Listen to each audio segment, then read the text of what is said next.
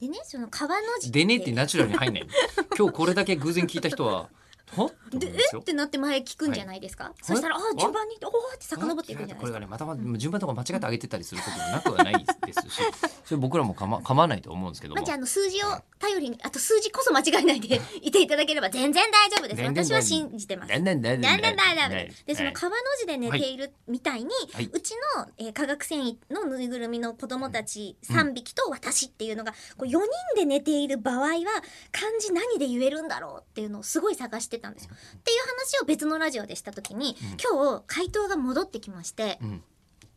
あの深田恭子さんの「京の字」の下、こう小さいみたいに書いたところに1個点足すでしょそこかここだとちょうど2画目に当たる、うんこの長いやつが中村さんでそれ以外が子供たちっていうのはどうですかっていうアイディアをいただいて、ああこれいいねと思ったんですが、うんもしかしたら笹原先生ならここの部分にもうん意味付けだったりそれは何々と実は読んでいたんですとか、うん何々の漢字の慣れの果てですとか、うん今変換してる途中なんですみたいなこときっと言ってくれるだろうなね笹原先生って言いそうになったんですが、うんここだったらね笹原先生で伝わるじゃないですか全てが。まあねねまあそうね、うんあなえ笹原先生ってそもそもなんでその人の名前を言って何をしたいの中村さんはが分かるんだけど、そっちのラジオだとまず笹原先生について説明しなきゃいけないからう、んものすごい尺を食うわけですよ。漢字の先生って一言で済ませちゃダメなんですかいやでも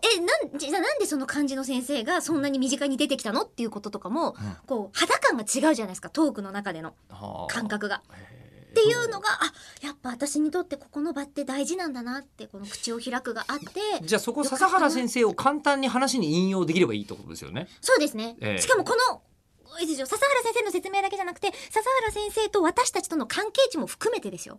であと笹原先生との関係がスッて分かってもらえばいいわけですよね。中村さんが笹原先生の養子に入ったりすればいいんじゃないですか。あお父さんってお言えばいい父さんだがって言 えばお父さんが漢字食わして食ってるんですよ済むじゃないですか。あなるほどねえ、ええその場合さうちの実の父はどうな のえっと実の父は、えっとそこから義理の父に義理の父になるの え変化していただくっていじう。ゃあもし私が今後、うんえっとどなたかと結婚した場合は義理の父2人ってことに義な理るのの父うんいいんじゃないですかね。あーよいいのかなまあでもね父親募集っていうのと。そっか、うんであと一個だけさっきから首をずっと絞められたりうん義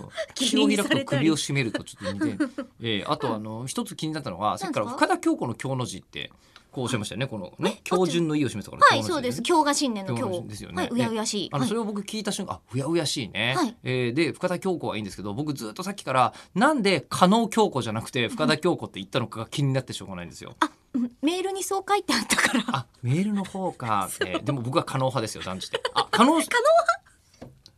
加納派